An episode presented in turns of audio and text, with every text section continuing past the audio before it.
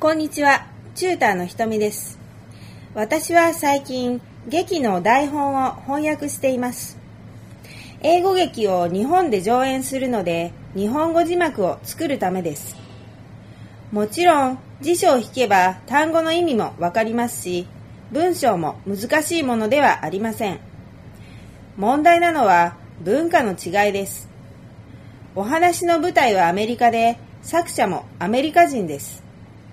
日本では馴染みの薄い聖書からの引用や、アメリカでは有名らしいコメディアンの名前、また洗剤の商品名などが出てきます。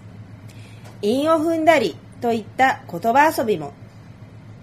これらを日本語でわかりやすく簡潔に表現するのは骨が折れる作業です。日本の有名な俳句の英語訳を見たことがあります。意味は正しく訳されていましたが、日本語ならではの微妙なニュアンスとか味わいといったものがすっかり消え去っていました。イギリス滞在中、テレビに日本のコメディアンが出てきたことがありました。